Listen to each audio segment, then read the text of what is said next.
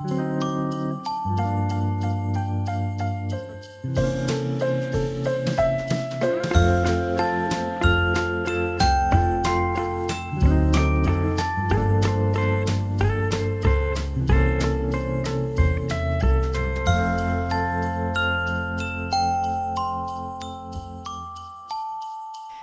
and welcome to this week's episode of Shitty Christians. I'm your host, Zach Rialli. And I'm Michael Tabor. And this week we have a very special guest with us.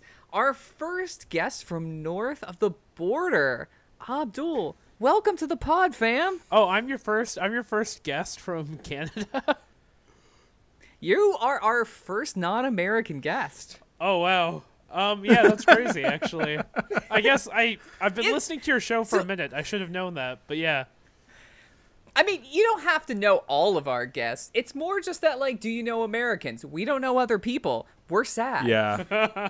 the hyper nationalism probably doesn't help. This is an alt-right podcast. Welcome. Yeah, no, I'm I'm happy to be here. Uh, when I heard shitty Christians, I thought it would be a great thing because I'm trying to get a message out. Um, I need to buy 600 Nike Air Monarchs, and I need them by next week. Air Monarch or Air Monarch 4s? Uh, Air Monarch fours. What Uh, the fuck are we specifically the- talking about? specifically the black and white specifically the black and white colorway um, and i Oh need them uh, yeah pronto me and my me and my 600 friends uh, have something special planned so the entire population of your province. yes um, for uh, michael if you don't know the reference um, the heavens gate cult was uh, was found wearing all black and air monarch fours uh, every single one of them Is this is this like a sneaker in joke? This is just your like cute reference to mass suicide? They're actually right. quite expensive, by the way. Like to buy ones that were worn Oh, by yeah. the actual. Uh, Uh Cult's a good yeah, grift, man. Wait, Yeah. did you say worn by the honest- actual people? Is that an option? Yeah, Yeah, like no, the actual, items. the actual. I gotta be honest. What is I this wear those. That rule. That would bullshit? fucking rule. they weren't buried in them. They ascended.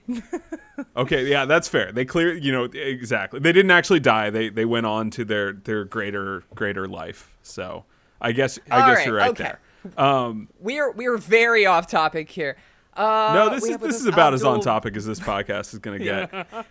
We have with us Abdul Malik, and he is a writer, a podcaster, A screenwriter. a general, a screenwriter. He works in the Canadian uh, film industry and general bon vivant. Sneaker This is, man at uh, large. this is the worst thing because, like, you know, when and you know this more than anything, Zach. Like, you know, when you Yeah. meet someone who works in the film industry and you're like, "Oh, what do you do?" and they're like, "Oh, you know, I'm an editor, writer, cinematographer, director, right?" And you're like, "Fuck, I hate, I hate you so much because you can obviously do none of those things. You have no idea what you're talking about, right?" But it's like.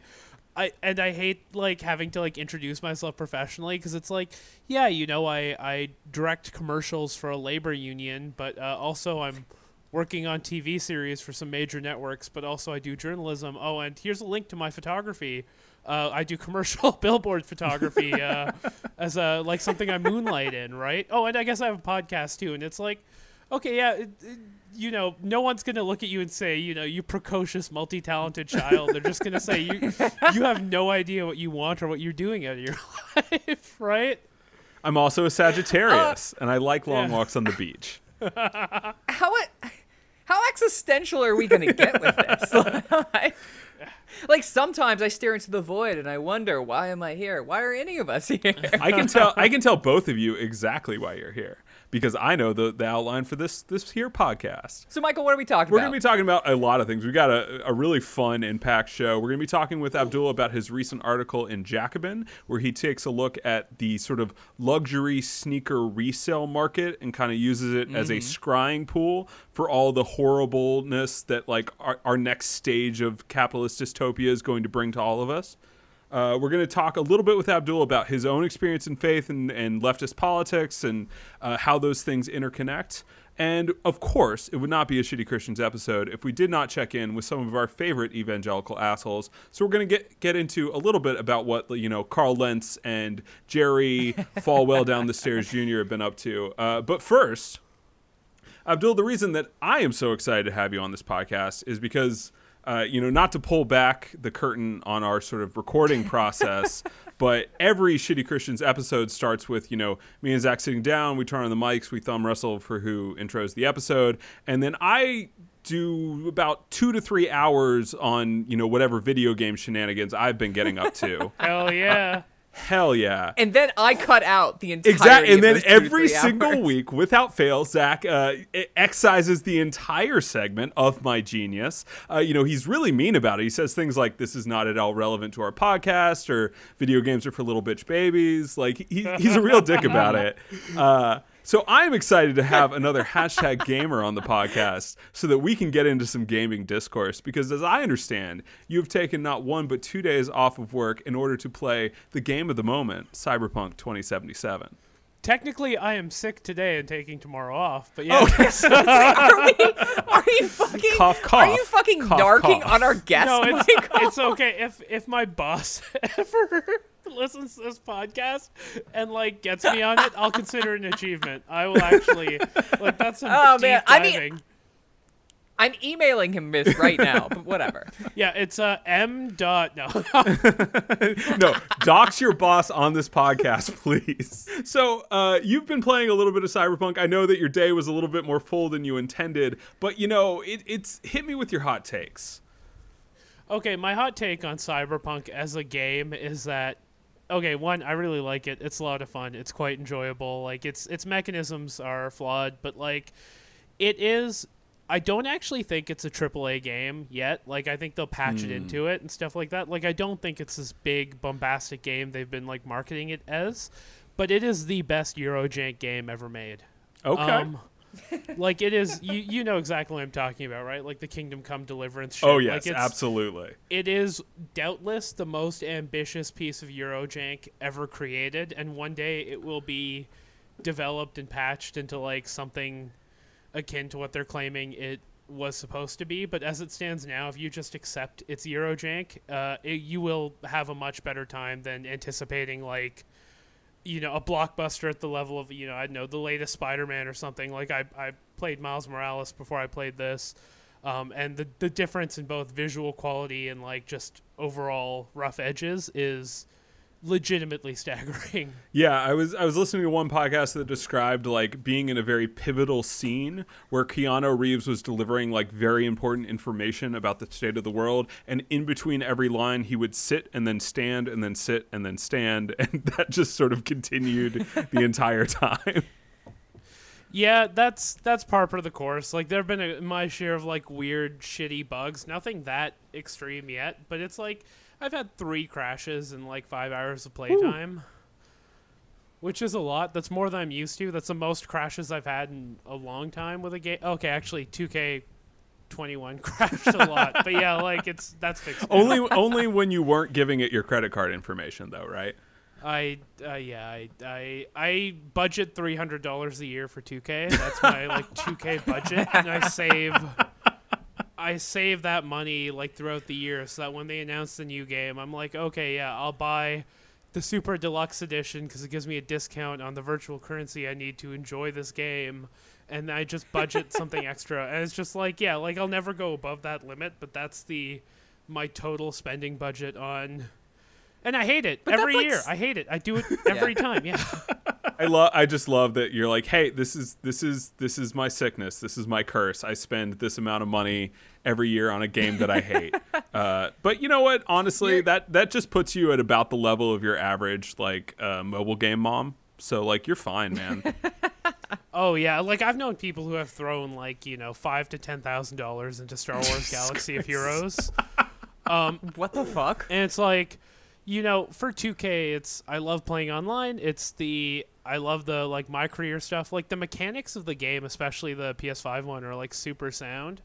So it's really hard to say no when it is so much fun when it works. But it's like to get to that point you just need to like yeah just put an IV drip from your fucking wallet, you know, uh, Ronnie Ronnie 2K's bank account or whatever his name is. it sounds like you were already playing a cyberpunk dystopia before you picked up cyberpunk. Yeah, uh, unfortunately, yes. Okay, yeah, Ronnie 2K. That's that is his name. there you go. there you go. Uh, we just need to get Keanu in as a star player. Yeah, of course Ronnie is brown, by the way, because my my people will never will never pass up an opportunity to rebrand themselves into something infinitely shittier than they are. Uh, so I, we would be remiss to talk about Cyberpunk without mentioning briefly uh, sort of the labor issues around it and the uh, fairly gamer-gatey, dare I say, transphobic like ad uh, social media stuff that has been coming out. Have you seen any of that uh, in the actual game or like? Uh, you know, for me, I I loved The Witcher Three. Like that was that was one of my all time favorite gaming experiences. Uh, it was a game that my partner got really into, and so we spent many like excellent nights hanging out on the couch with her, yelling at me for spending too much time crafting potions. It was it was genuinely like a really fun experience, and this game should be my most anticipated game of the year. But man, has CD Projekt Red done everything in its power to just beat that out of me? Uh, whether I've never that's like seen a company ruin its goodwill quicker. By the way, it's really nuts because whether that's them being like, "Oh no, we're not going to crunch on this game," smash cut to, "Oh yeah, sorry, we're crunching on this game," and also secretly we've been crunching on it for a long time. We just didn't tell anyone. Uh, it's it or you know just they're like, "Hey, we're gonna have uh, trans people in this game, but also like your gender is going to be tied to your vocal register in a weird level of essentialism for a game set in the fucking future." Like, I don't, it's just it seems like there's a lot of uh, a lot of big whiffs here beyond the jank. Um, so you're actually missing maybe the most uh, ridiculous part of their like labor issues, which was, um, they went gold around the same time they delayed the game one more month, uh, and they did promise 10% of their revenues of from the game in 2020 to their employees. Okay. but uh, there's there's a conspiracy theory floating around that I actually sort of believe because the game, listen, 20 days the game was going to be in this broken state regardless of whether they launched it now or on the 19th, right? Mhm, That the reason they pushed Mhm. the reason they pushed the release date was to actually limit the amount of revenue going to employees. Ooh. Uh, because Yeah. they, they closed that window by 20 days, right? Yeah, yeah. Wow. Um, but yeah, like That I mean, I believe it. yeah, me too. I mean, I don't know if it's true. They're Polish. I I believe it. But yeah, like um the, the thing about Race science with Zach, Michael, and Abdul. Yep. um yeah, I mean, listen, the the Poles are an interesting bunch. I mean, you, Alberta is the, Alberta is the is settled How are we by- gonna get canceled uh, by by our No, Polish takes? That's crazy. Let's fucking go. No, I'm ready. How many Polish plumbers can put in? Do you need to put in a light bulb? Let's go.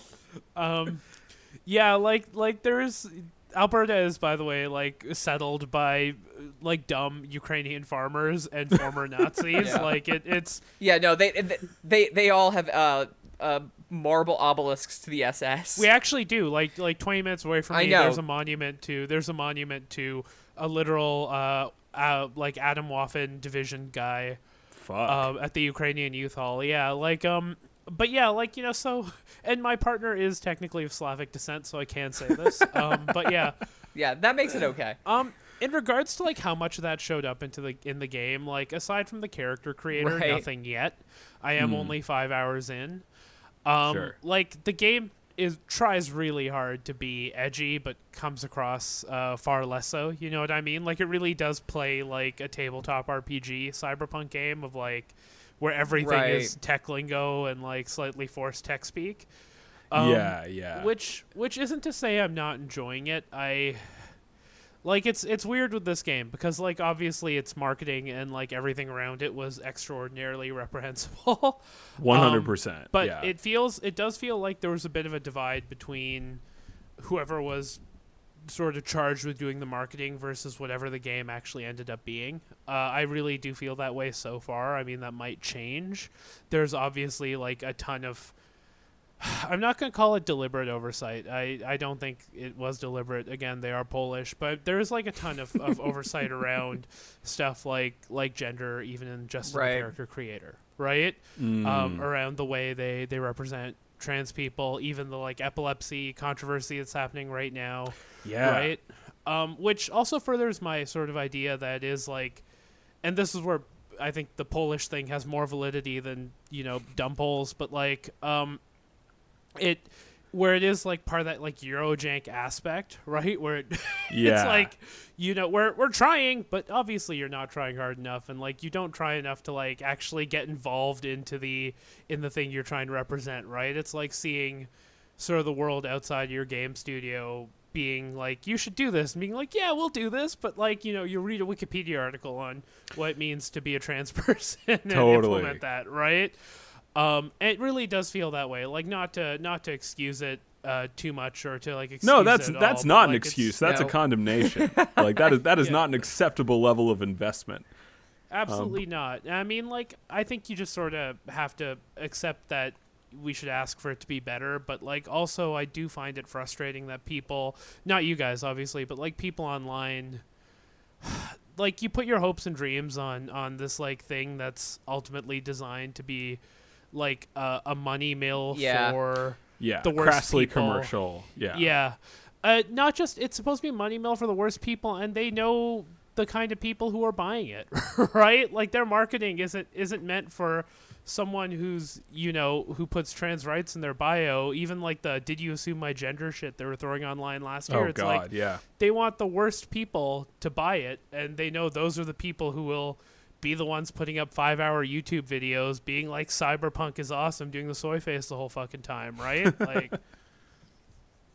Yeah, no, one hundred percent. I mean, I, I think they made a decision a while ago about where their bread is buttered, and I, you know, it's a big enough company that probably not everyone involved was on the same page about that. But uh, certainly, man, uh, some people made some choices.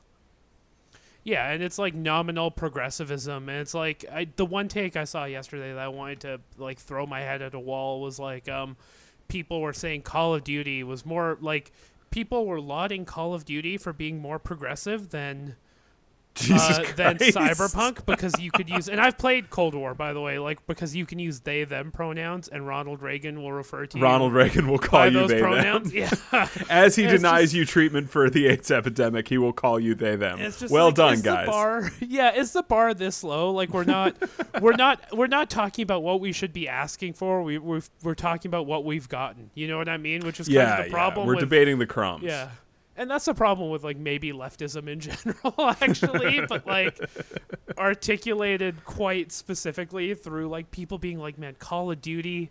Loves trans people. It's like, no, it doesn't. It, it knows you can make money off of you, you dumb fuck. You know what I mean? Like, It's the same fucking thing when Joe Biden got would like mention trans people once in a speech. It's like he doesn't like them more than Bernie. Bernie wanted to pay for all of their health care, which is a big issue in the community. You fucking idiots. Yeah, it's it's reprehensible. It's absolutely reprehensible. And like I don't know where that sort of uh, like the cynicism of it all. You know what I mean? Yeah. Like the cynicism of Well, Ronald and then they- Reagan calling you they and them. And then they turn around and go like, "What? You don't want representation? Like you don't like Biden mentioning trans people? It's like that's it's not the point. Is that you should Yeah, representation is the bare minimum. You know what I mean? Yeah. You shouldn't have to laud people for representation. You should be, you know, you should be pushing for so much, which people are doing with with Cyberpunk. To be fair, but like that doesn't mean that that you should be you should be using Call of Duty as an exemplar, right? like as God, a, as no. A, yeah. Please, never, ever.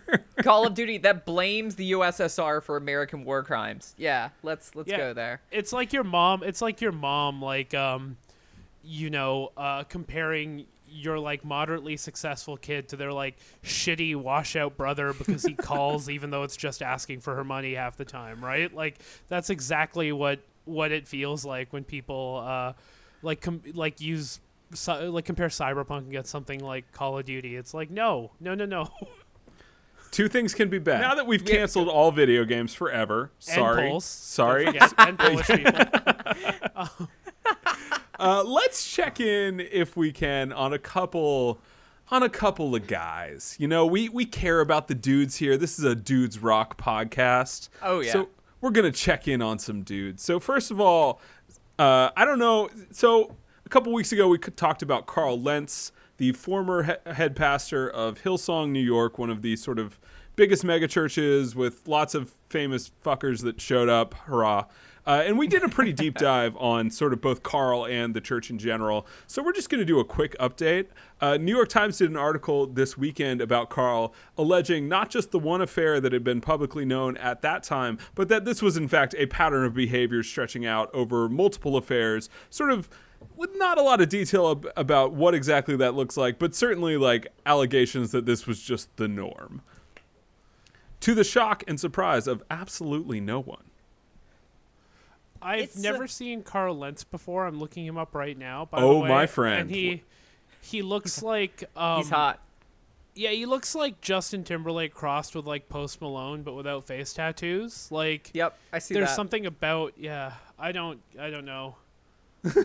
no, we describe he. So yeah, without getting too much into Carl's look from a couple weeks ago when we were talking about it, uh, the the the original hype priest, uh, a man who who sort of aped streetwear traditions without necessarily like pulling them off per se, maybe a little try hard, um, but yeah, uh, I, he he's got a very Maroon Five vibe, is what we ended up deciding. Yeah. Oh yeah. Yeah, yeah, for sure. Uh, but you know, I think those face tattoos might be coming for Carl because as it turns out, Carl checked into a program.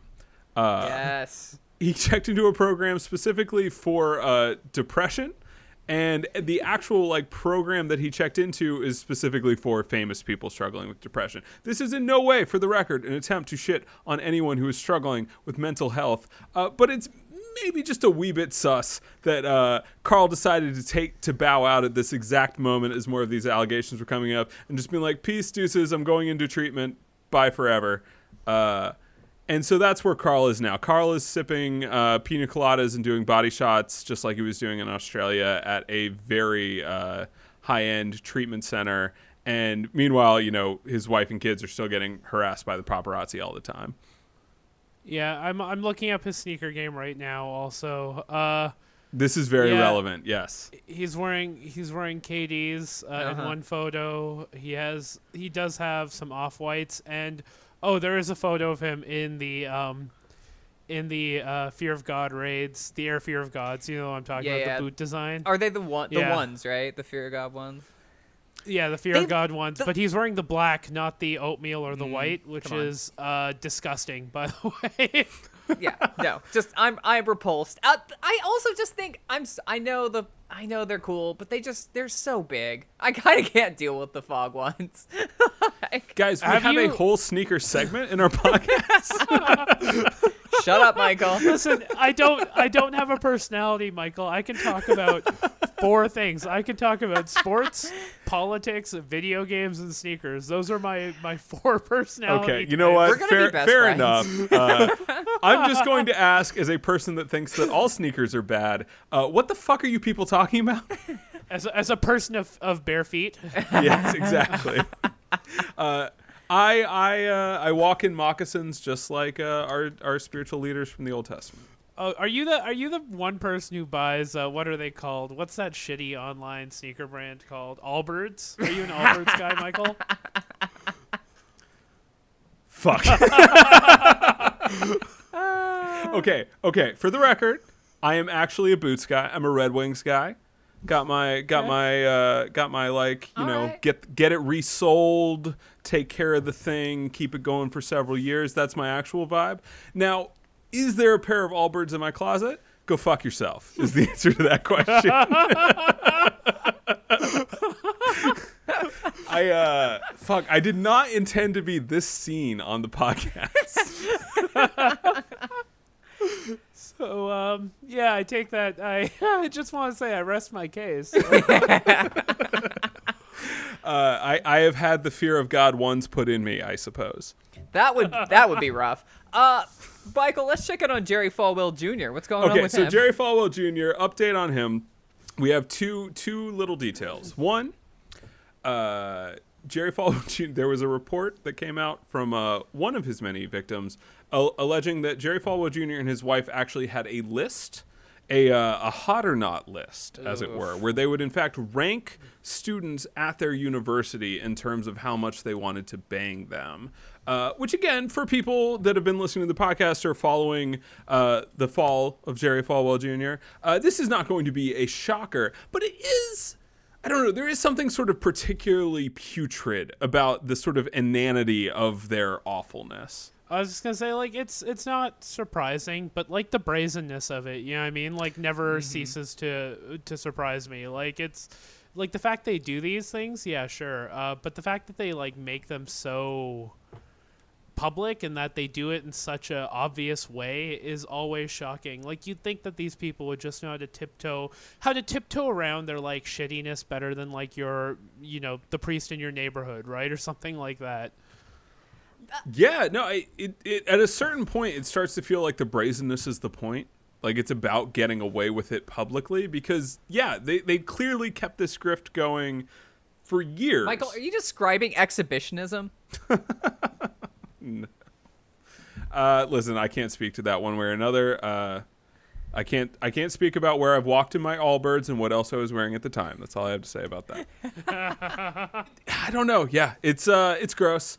Uh, the other thing that Jerry Falwell Jr. has been up to, uh, he dropped his defamation suit against Liberty University, uh, which is pretty fun because uh, I really thought he was going to take that all the way. He said that he was he was just you know he was taking a time out uh, just to just to give it a little time. He wasn't closing any doors. He was going to keep his options open, but he wanted to take a timeout, which I think is a good move for Jerry. You know, if we keep him in the corner, he's less likely to fall down the stairs like he did a couple months ago. I mean, the term the timeout really should be uh, permanent. I mean, Yes. like Yes, stay in that corner. mean, maybe he- lock he- the door behind you. You know. The thing is, he's young, relative. I mean, he's not young. He's in his fifties, but he's not that old. He's famous. He's rich. He's got a right wing audience. He'll be, he'll be on some sort of train running for governor of Virginia, uh, senator. He'll be doing some some other grift here before we even know it. See, I I'm very curious about that because I agree. All these guys rebrand, but like the successfulness of the rebrand, I think is an open question because I think both Carl and Jerry Falwell Jr. are going to really struggle with the rebrand.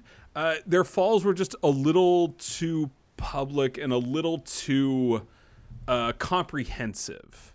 I think, like you know, just in in terms of how much shit there is about Jerry Falwell Jr. I don't I don't know if political office is in his future. I could see a podcast. I could see a podcast where he sells sells Bill- prepper supplies, you know, Jimmy Bakker style. but he's he's such a like you know not for nothing jerry falwell jr for his age um like dresses and carries himself very well like yes i know beards are makeup for men but like he's not he's not Okay, man. Okay, you already looking- got me on the Allbirds. You don't have to call out the beard too. I also have a beard um, but he's not like Just get married. he's not a bad looking guy. Like he is the exact No. model, like aesthetically, of someone like uh, us, you know, a capital L liberal media would love to rehabilitate, right? Like he is exact, and he's smooth. He's a smoother talker than than his dad too. Like he Yeah. he does Or- have or that Don Jr.. to him. Yeah, exactly. Like he he is totally um redeemable in the eyes of the media just based off like how he looks and his like ability to communicate and his usefulness to like a liberal media class right around like pushing a Yep. a republican project that's not necessarily trump if he re- renounces trump tomorrow people will jump on it and respect him Fuck. you know immediately right I love this. He becomes the evangelical Mitt Romney. yes oh 100% that's exactly it Fuck. That's insightful, man. It's very upsetting to me that yeah. like the Lincoln Project is just the model now. I don't love respect that. the grift you gotta respect Fuck. the grift Yeah. Uh, impressive coming in with an even more black pilled take than this podcast already is sort of predicated on. I love it. I love it. I'm just looking at Jerry Falwell Jr. now, and I'm thinking, like, you know what? If he was like my my I don't know political science professor at university, I'd probably have loved him. You know what I mean? like, Yep. Yep. he looks That's a like, great He looks like the prof who would like invite you know seven of his favorite students to his house for dinner and some cognac. Like, Yeah, that's it's- it's- exactly yeah. what he did. That's what the fucking problem was, as it turned out. oh, but I meant I meant in a clean way, right? Like it's Ooh, man. Uh, see, listen, I I'm gonna I'm gonna I'm gonna take the over under on this and just say that like nope, Jerry Falwell Jr.'s reboot is doing an actual trailer Trailer Park Boys remake with his family as a reality show. Like they already they already shot the trailer. Um, they had it on a yacht. I think that is his future. Is just really making that real life. Keeping up with the Falwells, baby. Following the Falwells. Yeah. Yes, yes. Falling we would, well. We would do a spit-off podcast about every episode. Oh yeah, I mean that wouldn't even be a spin-off. That would just be our be our podcast. Yeah, that would be the Patreon episode. Yeah, actually, Falling Well would be a pretty good uh, name for a podcast about like a redemption story starring Jerry Falwell Jr. Come on, Michael. Let's make it happen. Fuck. Let's be part of his redemption story. Okay, Respect listen. the grift. You know, you would, you would, you would make so. Do you ever think about this? Like, I think about this a lot as like someone who's like a POC, um, and like uh, an like out, outright, you know, uh, anarcho-communist or whatever. But it's like, I would if I just like turned heel one day, called like um Ezra at the uh, at Rebel News or whatever, and I was like, I am renouncing leftism and I I want to talk about you know how Ayn Rand is my hero and do a documentary on Dinesh D'Souza's struggle. Like I would be so fucking You'd be a millionaire. I would If make you so did the, much like- money. The Michael Jordan documentary, but it was about Dinesh D'Souza. Oh yeah, and, No, and that and- is and- when I made and- it and- personal. Uh, you know? yeah. No, it's like it's like a picture of like Biden Biden winning or whatever. It's like and that's when it became personal for me. no, I mean like you would you would make so much bank because you have a little authenticity. Like they they Yep. can't actually find that. They you know whether it's Dave Rubin or Candace Owens, like these people were always monsters. But if they were to, able to actually get somebody that was on the left sort of publicly for a while, oh man, that's their dream. even nominally, Wait. even someone who just they Yeah. didn't even like I'm not I'm not like a big Twitter account or like a super well-known leftist guy, right? But you can just go through my history and see everything I've said and be like, he renounced this. You know what I mean? Mm-hmm. Like that's all you need. he was in Jacobin, and now he's one of us. if you're gonna do it, now's the moment. This is the time. I think this is when you start. You start saying, you know, I, I think that lawsuit that Trump is waging has some merits in This it. is this is how you get your sneaker. Yes, this is how produced by produced by Jerry Falwell Jr. You know, we'll start a fucking or Dude, the North American right would eat up a like right wing reactionary guy from a Muslim background. They would eat that up. Oh, a hundred percent. And you know what? The ones who have, there are a couple who have tried to break into that, but they're, Yeah, but they're sure. a old, right? Not good, not a good Yeah, look. of course. B, they're they're too willing to be tokenized. Like the thing about Candace Mm. Owens is that she owns her blackness in such a way that it like she thinks it makes it harder for people to like judge her, which is like obviously untrue, but conservatives eat that up. They're like, "Oh, she's like a young, slick black woman who's like unapologetically black and unapologetically uh, you know, basically an alt-right white supremacist, right? Yes. But it's like it's that little edge, it's that little edge to her that makes her such a a compelling figure to like um to like right-wing luminaries and, and reactionaries, right? And that's what what you need to keep like that's why you know and, and again like every day i wake up and i pray that i lose what what little morality i have left right and yeah it's like i worked for a labor union i could just say i worked for a labor union now i think they should all be shut down Shit, man. There is Koch money at your door right now. Like, right, you open that no, door, there's a man with a briefcase and a gun. And I I don't even know what you're supposed to do with the gun, but he's there and he knows.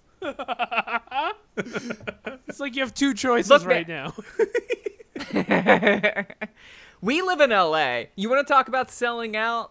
We understand. Harder than I it's wish look- i was yeah i wish i could sell out this feels like a good segue.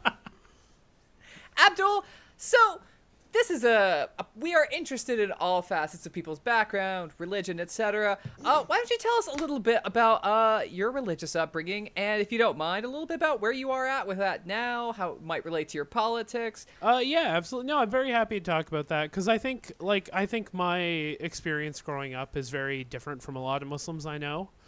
Uh, because I grew up in like a fairly devout Muslim family, but it was also, you know, in its own way, interestingly progressive. Like my parents are both from Pakistan, India, right? Like I have three siblings, all of whom are more than a decade older than me. Mm. Um, Mhm. so I'm like the youngest by like ten years, right? But they're all Yeah. and like the way I describe it, and I, I mean no anti-Semitism with this. I know it's a great preface, by the way, but like you know, um, Are you gonna get us canceled already? no, no. Like it, and I've I've said this before, and people tend to understand what I mean. It was like a very Jewish Muslim family. You know what I mean? Like it's it's that Philip Roth model of like you know middle to upper middle class like sort of intellectuals who have um, a lot of undiagnosed mental health issues uh, and like like to to pick each other apart at the dinner table right like i'm the only person in my family without a master's degree um uh, you know and stuff like that my brother teaches at yale or whatever um or whatever. Whatever. Can he's canceled. You know and it's like it's like you know we we grew up you know very comfortable and like stuff like that. You know my parents sent me to islamic school and i hated it. And like you know we had you know quite abusive teachers there and stuff like that that like really alienated me from like a muslim upbringing. And then also like growing up as like the youngest by like 10 Mhm. years as your parents are getting older like my dad's 80 my mom's uh, 70 right 75 Wow. yeah, so it's like one of those things where it's like, you know, you you're pretty distant from your parents and like your siblings are all gone, like moved out, and it's like oh, like now you're trying to like navigate the world of like the western world and like you know, um Muslim life, right? Like Mm. uh, Mm. and you attribute like, you know, your social unevenness to the fact that your family is like a little different from most white families, you know? you know what I mean? Which I think like Mhm. I think lends lends a lot of like rejection to like uh, Islamic faith and like you know even to this day like you know I've had lots of girlfriends I've lived with a lot of partners I live with my partner right now never told my family about any of Brag. it right Right. Yeah. totally. Mo- my parents don't know about this podcast, so I totally understand. Wait, It's do they really not know about this podcast? Oh no. That's My Yeah, when- mom yells at me every week for this podcast. How are you getting away with it?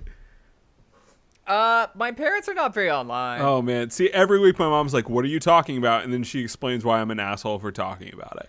No, my parents Hell don't yeah. like have social media. My parents literally don't have any social media. No, I mean this is phone calls. I just tell her. I'm just like, "Yeah, we're going after whatever guy whose book you have 5 of."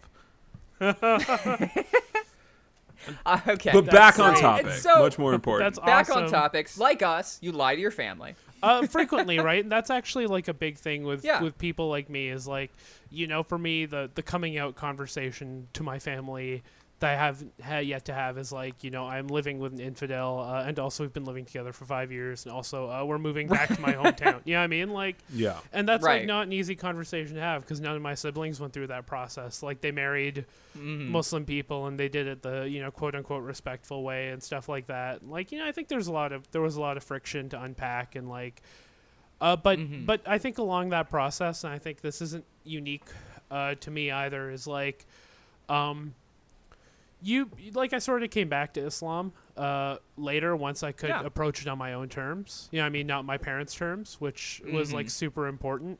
um, Yeah. because it's like you know their their ideation of faith is like very well meaning and they're not like you know they're not like your typical idea like i had i had friends who you know grew up in in muslim families where their life was pretty much ordained for them right like immigrant kids who Right. You know when you're ready just tell me and i'll call up the aunties and i'll find you a wife and you're going to go get a computer science degree and like my sister has a degree in Mm. fucking semiotics you know what i mean i'm a university dropout um like you know my my brother is like a, a you know spiritual studies professor and s- like we were we're liberal educated not you know Yeah. doctor lawyer engineer types right it's Uh-huh. It's like it's like one of those things where it's like yeah i think that that coming back to it on my own terms and being able to like approach it outside of like my family's paradigm of like do whatever you want and like we're not going to find you a wife. You have to go out and do that yourself but like make sure she's muslim. Yeah i mean like um and like you know because the aunties would call her up and be like hey is your is your daughter still single? And she'd be like fuck off right? That was my mom. Mm. um and it's like but yeah even even within that like very liberal islamic paradigm it's still like i i Mhm. would like to still sort of conceive of faith and what it means to me uh on my own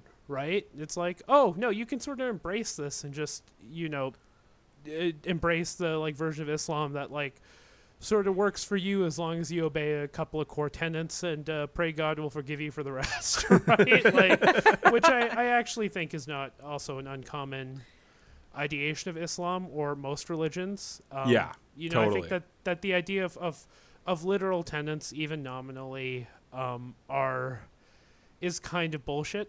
um, and that's the, the the way I try to apply to sort of faith uh, practically, right? Like it's it's Right. not- like I think uh, you have to take an anthropological view of religion as much as you take a spiritual view of it. Um, you really have to consider contextually, you know, the era a religion like emerged in, and what a lot of this means, sort of contextual to the culture you're in as well. Hey, right? hey, hey! Just because Yeah. uh, in the Old Testament they didn't start talking about angels until they met other cultures that had angels, that doesn't mean that. no, I'm kidding. And see that that's exactly it, right? Like it's it's totally like the Oh, yeah. I I go back to like the the clothes of mixed fiber stuff and stuff like that, right? It's like you know, there's a million anthropological explanations for that. No one follows it anyway. So what is your latitude if you're like you're either completely literal or you have to understand that that religion is a figurative interpretation of core spiritual tenets that are largely fixed, right? and those tenets are pretty common across most Yeah. religions as well. Yeah, and and even for you know maybe some of our listeners that that don't feel exactly that way, the idea that like literalism is toxic, that like 100%. literalism is is an incredibly dangerous idea that locks you into like ideology that is very very dangerous is like it, it, it, i think it's it's one of the worst things that you know not to jump away from your discussion back to evangelical church but like the literalism of like an evangelical church i think it does almost it sets up more damage than anything else um because it, it just it it is a blinder that refuses to allow people to engage with the complexity of of context, of textual analysis, of history, and it just says, nope, none of that fucking matters. Only my interpretation of this passage matters, and it, it's I think it's deadly. I think it's deadly to any sort of like healthy spirituality. Uh, to to just say like no, it's all God inspired fuck you if you have any different interpretation or any context you want to provide for this Oh yeah, a hundred percent. Yeah, I, I, act, I, you know, I, I, I think my own background is extremely similar. Um, a- Abrahamic faith, conservative, at least for me, very conservative background. Left it for a while, came back to it on my own terms. Blah blah blah. Yeah, you describing like leaving your faith and coming back to it on a different like terminology is is basically the premise of this podcast. Uh, and it is like it is interesting hearing you guys talk and, and guys like you know Mm-hmm. the Magnificast for for example, right? Which Magnificast, Faith from- and Capital. We got a lot of great people on our team. and and the uh, like you know the the prevailing part of that is like people um you know you guys and a lot of those guys all came from like very strict uh, religious upbringings right? And it's like it's it is interesting hearing that as someone who came up from like the most liberal islamic upbringing you could have you know what i mean? Like and just seeing what like oh this is like an inversion of like a very common cliche. No, it, it's fascinating because I feel like I feel like the Christian version of this is you're an Episcopalian minister who's functionally a Unitarian, and like you never develop any revolutionary podcasts because you never had to like dig your way out of any bullshit. Uh, but actually, like that's not your path. You you like you use that freedom to like develop yourself in a way that like frankly if i had grown up in your upbringing i don't think i would have i think i would have been like hey cool like check it out here's my wife now that part actually sounds nice if I didn't have to like go out and like talk to women. uh, date yeah Fuck Tinder. Come on, man. Auntie's got the game. Yeah, aunties, yo, don't, yeah, don't sleep Oh, on, on I would auntie's never. ability to I would matchmake, you never. know I mean, like, Um, can I? I, I don't. You, you hit on a little bit. Um, uh, do you want to expand on sort of your faith now, or do you want to talk about how you became a communist? I mean, both. I, yeah, my faith now is, you know, I, I, for the first time in my life, I think I'm comfortable, Mhm. like, sort of self-identifying as a Muslim. Um, which I think it took me a long time to get to this point. Uh, like obviously, there's still stuff I like struggle with within that, you know, paradigm, especially related to like the Mhm. upbringing and what you can or can't do, right? But it's like, you know, I'm reading religious Right. texts on my own time, um, and and trying to make make sense of like what what Islam means to me and the different Yep. madhabs, right? Like the different schools of Islamic thought, and you know, sort of their interpretive relationships to.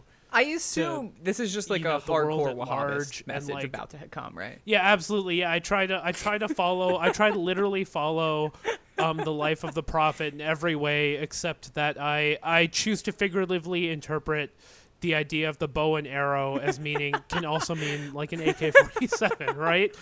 Um because like that is the and when we talk about literalism, right? Like Wahhabis, Wahhabis should uh, should be riding on horseback with bows and arrows, Right. you know. Um, but like that's I know. yeah, it would I be know. fucking awesome, right? It would be like a scene from a from a movie made in like 1950 with Alec Guinness or something. But like, It'd be way Um, cooler.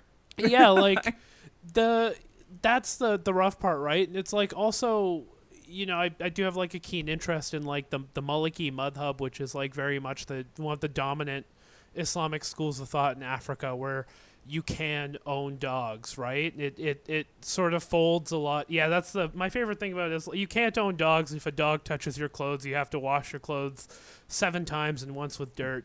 Um, but like. I know it sucks. Yeah, that's why when most most like new Muslim immigrants you'll meet, especially from like my neck of the woods, like Pakistan, India, are scared shitless of dogs, no Sure. matter how friendly the dog. Um, like I remember when my cousins came to visit from Pakistan when I was like a Oh. little kid. Like you know, our neighbor had a dog, and they would like at one time the dog ran towards them as they were like biking, and they jumped off the bike and ran inside and started crying. Um, I did the same thing the first time I met an atheist. Um, but yeah, like like the Maliki Madhab also rolls in a lot of like I don't like using the word mysticism, Yeah. but a lot of like African uh, tribal spirituality, right?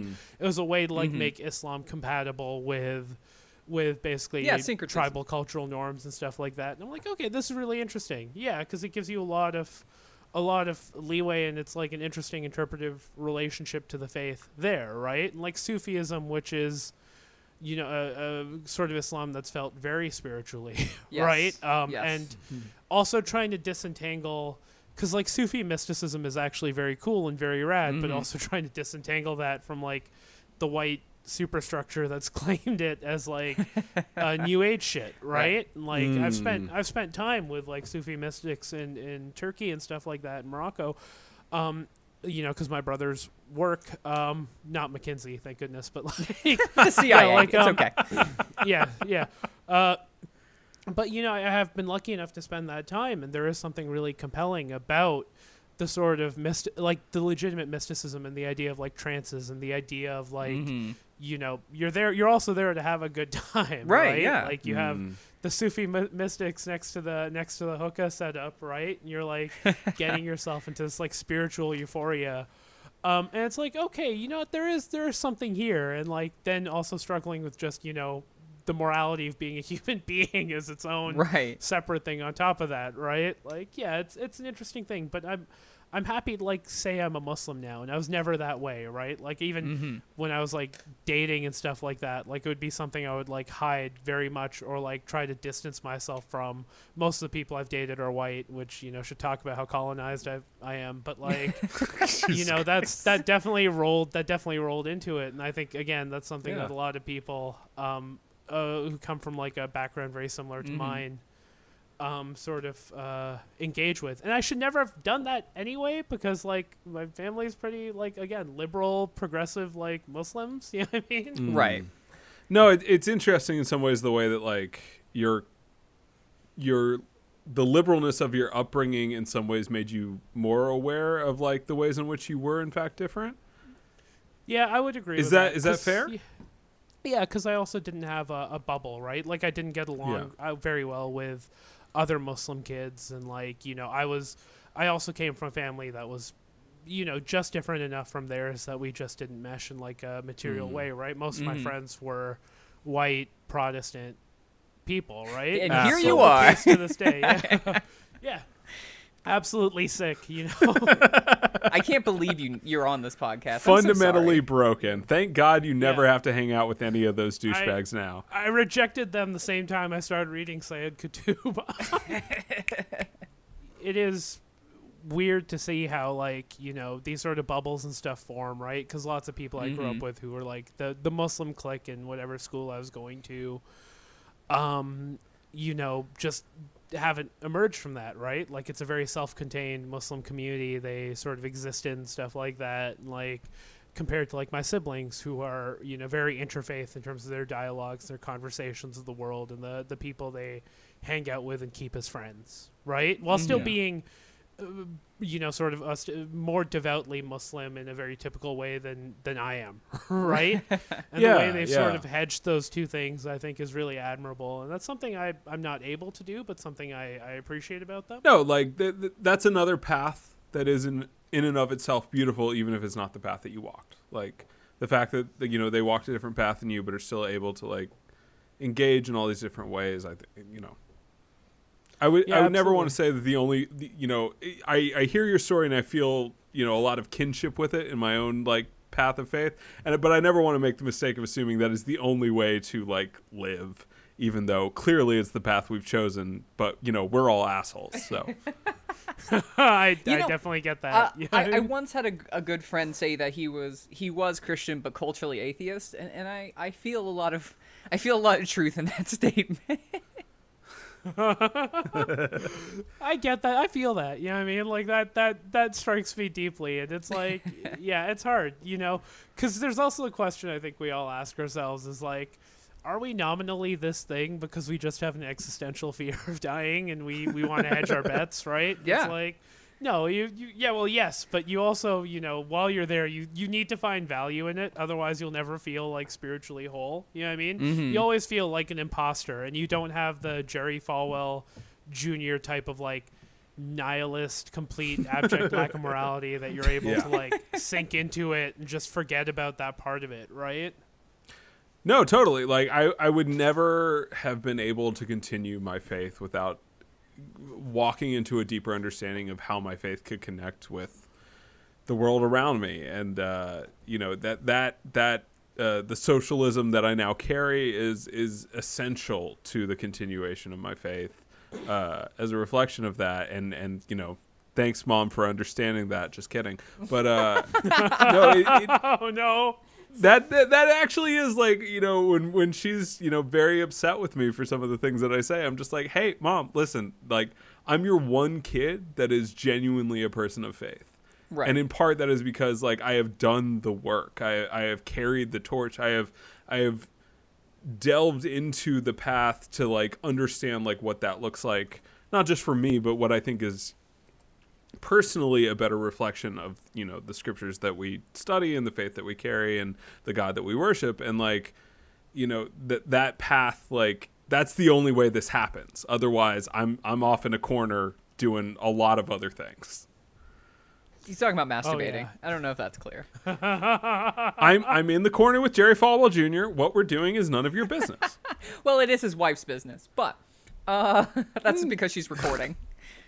yeah exactly I was gonna say, like, I think I also think that's where like finding good Christian socialists and like looking at the history of of, Mhm. of socialism and anarchism as it relates to your religion is so key. You know I mean? Yeah. Because these are people who have made Yeah. it work and found such a such a deep uh, sense of like um of like meshing faith and politics. You know what I mean? More than like any of us ever will. You know what I mean? Um, hey, hey, hey! Look, we have a podcast. Yeah, yeah, yeah. No, I have never, I've never been more jealous than when I was listening to Kino Lefter and I heard you be like, "Hey, Magnificast, like, hit us up," and I was like, "Those motherfuckers." Is this um, just because they're smart and they like actually read books and have thoughts instead of just shitting on everything? This is a call out, Magnificast. Stop being so good at your podcast. God damn it! but like even the the like base of like socialism as it exists today right before marx it was it was uh claude henry saint simon right he's like that dude was a christian Oh yeah. that dude was a was a christian but he was he was a christian who like as far as I understand it, largely rejected precepts of um, schism, right? Like he, Yeah. he rejected he rejected, uh, and I'm not obviously an expert, but like he rejected largely the idea of like Catholicism and Protestantism, and like in favor of like what is an essentialist view of God, and like how can we create a social project that furthers that, right? It's like okay, that is when you look at socialism, you have to understand the role that like Christianity played in being such a like foundational element of this like pre-Marx even um, approach to like socialist thought. Yeah, and, right. and- Yeah, and take I, that, it's- Adam I Johnson. don't, and I don't want to take credit for every Christian, but like pretty much nothing, good or bad, coming out of Europe for about fifteen hundred years doesn't in some way relate to some of the precepts of Christianity. The fucked up thing is that that also includes like Nazism and fascism, but you know, Yeah, I was gonna say. I was gonna say. I'm not. I'm not sure if we want to. You know, as Christians, if we want to bring that up, that's fine. It's just not going to look great for us in the in the long run. I think.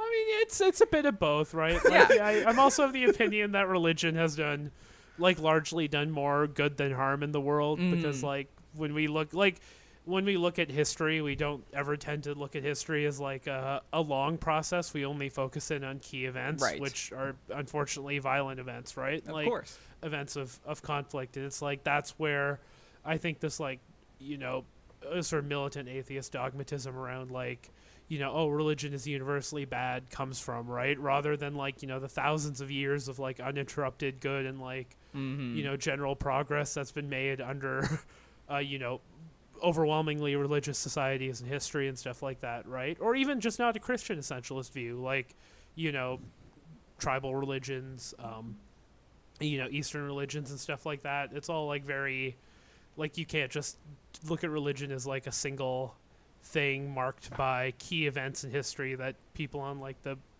history subreddit like to talk about right? Yeah, I mean, I talked about this last week with Adam, but like the you if you if you're a Marxist and your understanding of much of history is about material concerns and governments and sort of groups fighting over resources, it's it actually is not a religious thing. Like the government's going to use the powers that be, whoever's fighting, are going to use whatever ideological tools are at hand.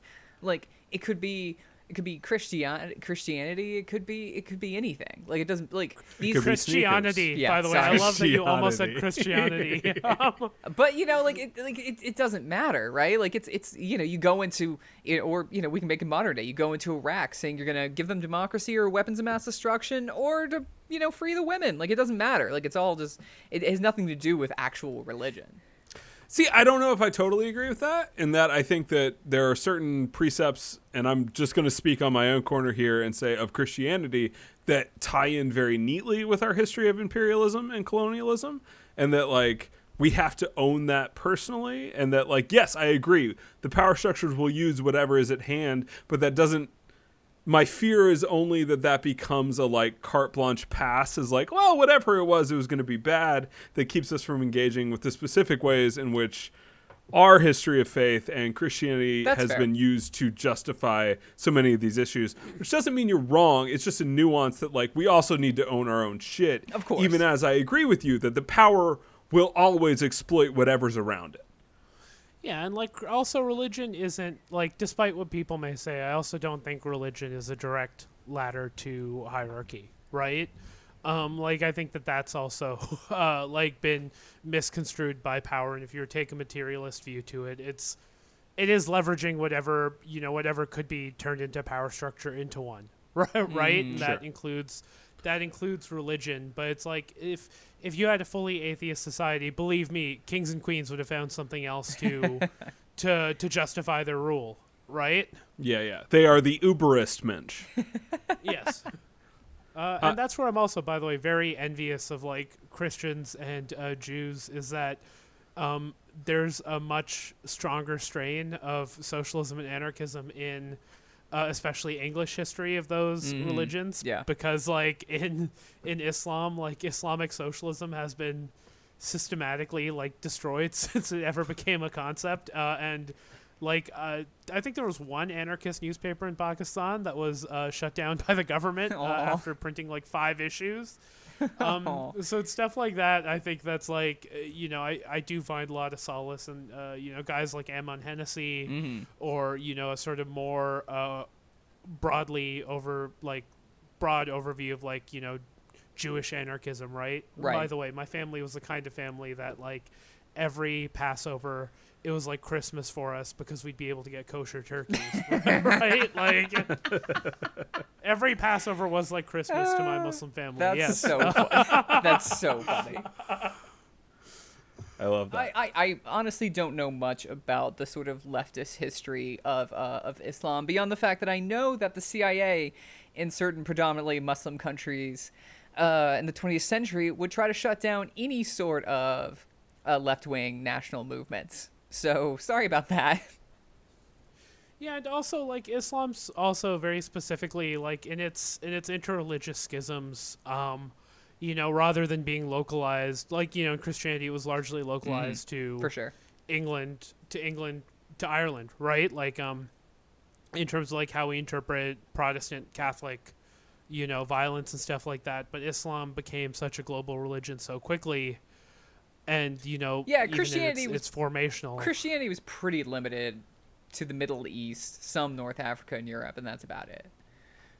Yeah, and like even even with with Islam, right? Like it's it's it's post Muhammadan like formational Mhm. element is based in like a very deep schism that happened right at the birth of the religion. Yeah. Right? Yeah, no, like, like the sunni shia conflict. Yeah, exactly. And the Sunni Shia conflict, you know, which which tends to be not gonna say overblown, but over Oh, sure. over examined in the context of like Islamic history and like how Mhm. we how we identify the personality of Islam, so to speak, Mhm. right? Um is yeah, like it's it's a very like whole thing. So it's like you know, there are extremely reactionary uh, elements of Islam. It's like not it's you can't deny that. Oh, That- sure. But that has been colored through the whole history of the religion, which has actually made it very hard for stuff like socialism to make its way through. But it has, right? Like that's the thing. Like Islam is perhaps of, of all the Abrahamic faiths the one that's most compo- compatible with socialism in Mhm. terms of its like actual tenets. Yeah. Hmm. Um, and I think also one of the reasons that like um, you know Abdullah Öcalan and um, I know they're not Muslim, right? But like you know one of the reasons that that um, Rojava uh, latched on to you know ideas of communalism so well, right? Is that Right. it? It not only calls back to like you know things that people think should be in society, but it does speak to like a large majority of Muslims there, right? Like it Mhm. very feel in a lot of ways like Bookchin is. Uh, and Öcalan, you know, through the lens of Öcalan, is speaking to uh, a very pervasive Muslim ideology that people are taught from birth in places like that, right? Um, Mhm. Obviously, again, I know most Kurds, not all of them are Muslim, course. but yeah, but like there is there is something there, and I I do firmly believe that. Yeah, and, and, and I think you know it, it's funny to hear you talk about it in, in sort of, of course, the context of Islam because like I have been told by Christians, and I am told sometimes yelled at sometimes on Twitter that like Christians can't be socialists. You know, it's it goes against the core tenets of our faith, and so you know it, it just you know it, it's all particularly in these things, especially with Christianity here in the West, it being so interwoven with the hegemon.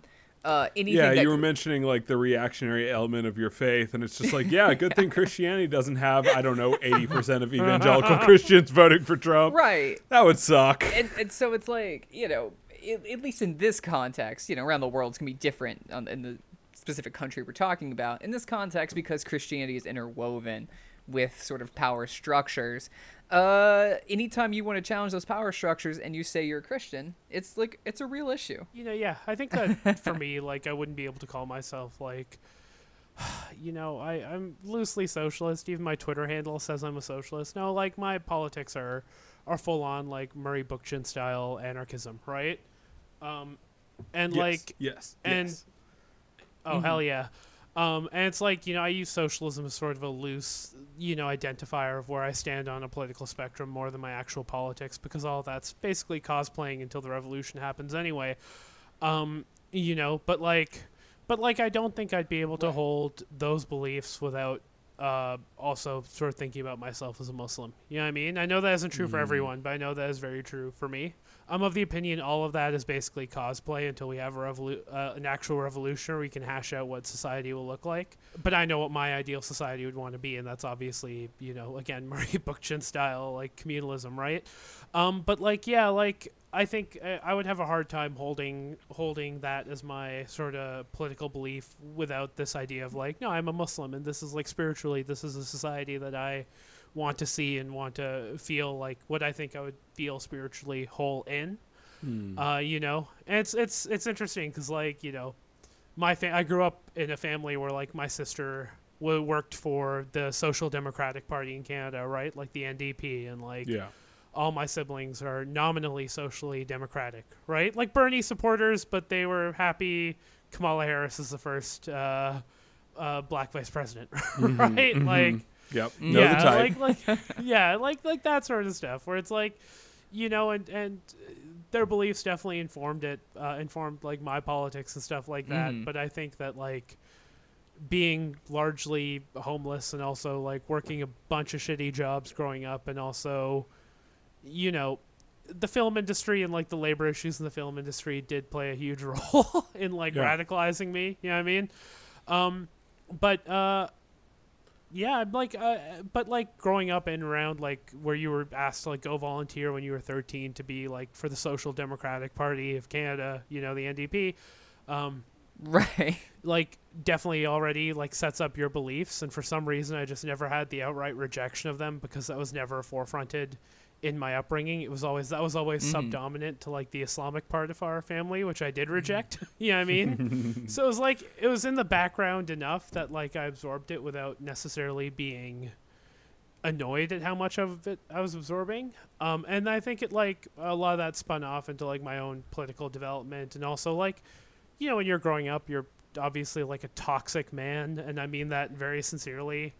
Um, and trying to square the fact that like yeah I think we should I think we should Mm. socialize we should nationalize things. And it's like why do I like hold these views about women that make me really uncomfortable? You know what I mean? Like Mm.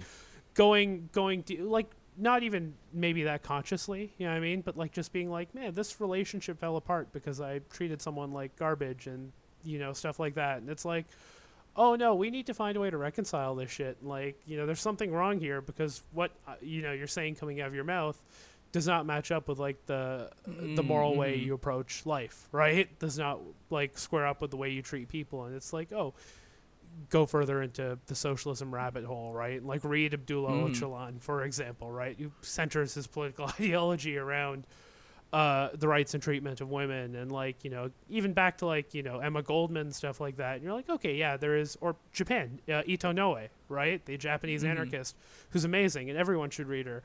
And you're like, okay, yeah, like this is this is foundational to like a, a sort of socialist and communist project that is not just does not just pay lip service to like a, a classless society, but also understands like social relationships without centering identity as like its primary motivator, right? Yeah. Um, I think that that's key. Like, I'm not, I don't like the idea of, of identity first politics. I like the idea of like cl- sort of total emancipation.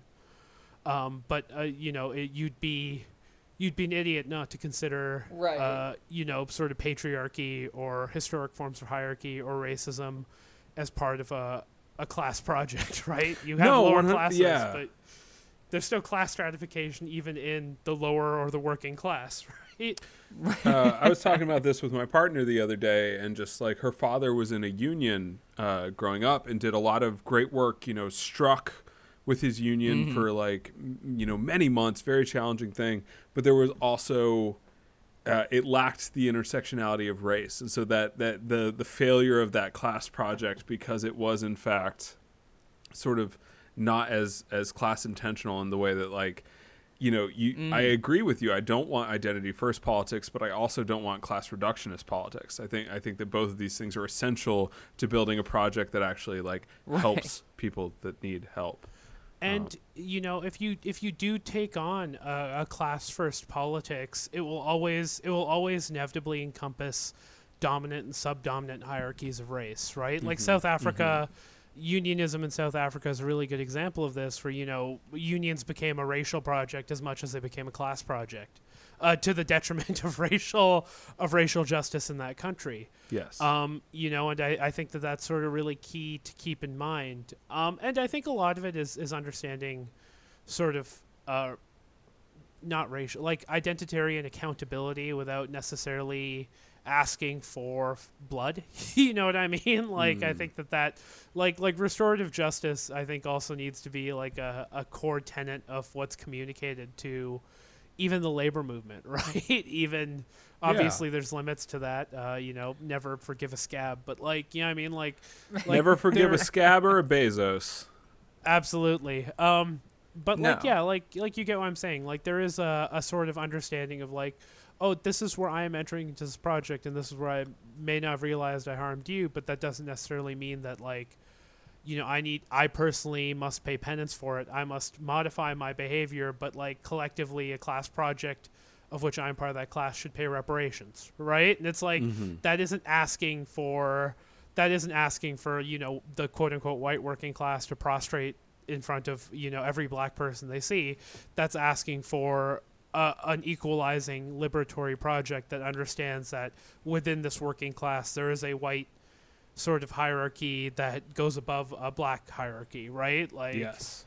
and even the contradictions within that. And I think that like this is why I hate Twitter, even though I'm terminally online, because like you can't you can't communicate these ideas in like 140 characters. You actually have to. have Excuse to me, you have talk to people and get 280 them to now? read. oh right, yeah, obviously, yeah. Also, this like, is an get what I'm saying. anti-reading podcast, so I don't know what you're doing bringing up all these all these fucking All these authors books, yeah. with their thoughts and their books.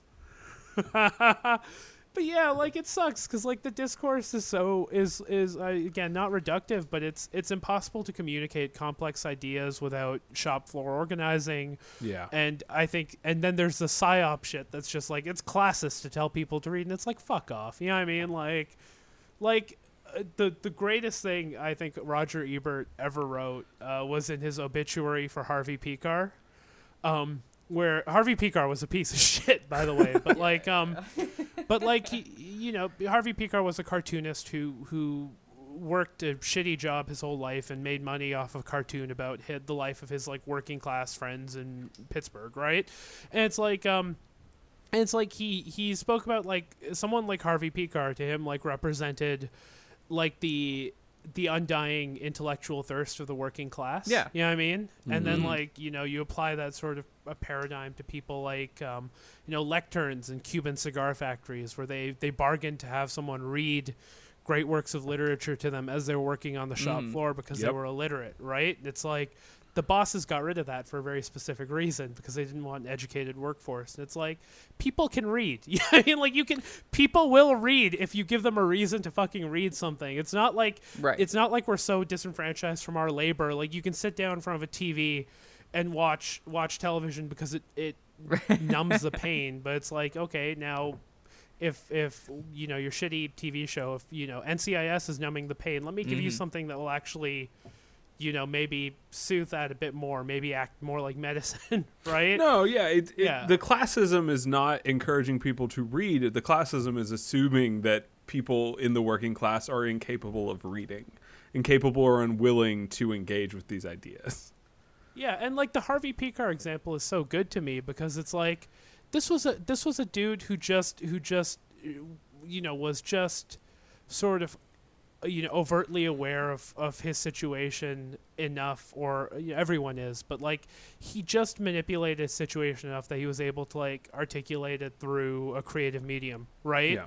whereas like so much of so much of sort of rote working class um like so much of the like the rote work that capitalism does to break down the working class is to inhibit their creativity first right uh this is this is a this is a you know f slur job for like you know gay artists. You don't want to do that right? Like Mm-hmm. like you're not going to make any money doing this job. Do something productive with your Oh, labor yeah. instead right? Like it's it's very intentional. It's very meant to like yeah.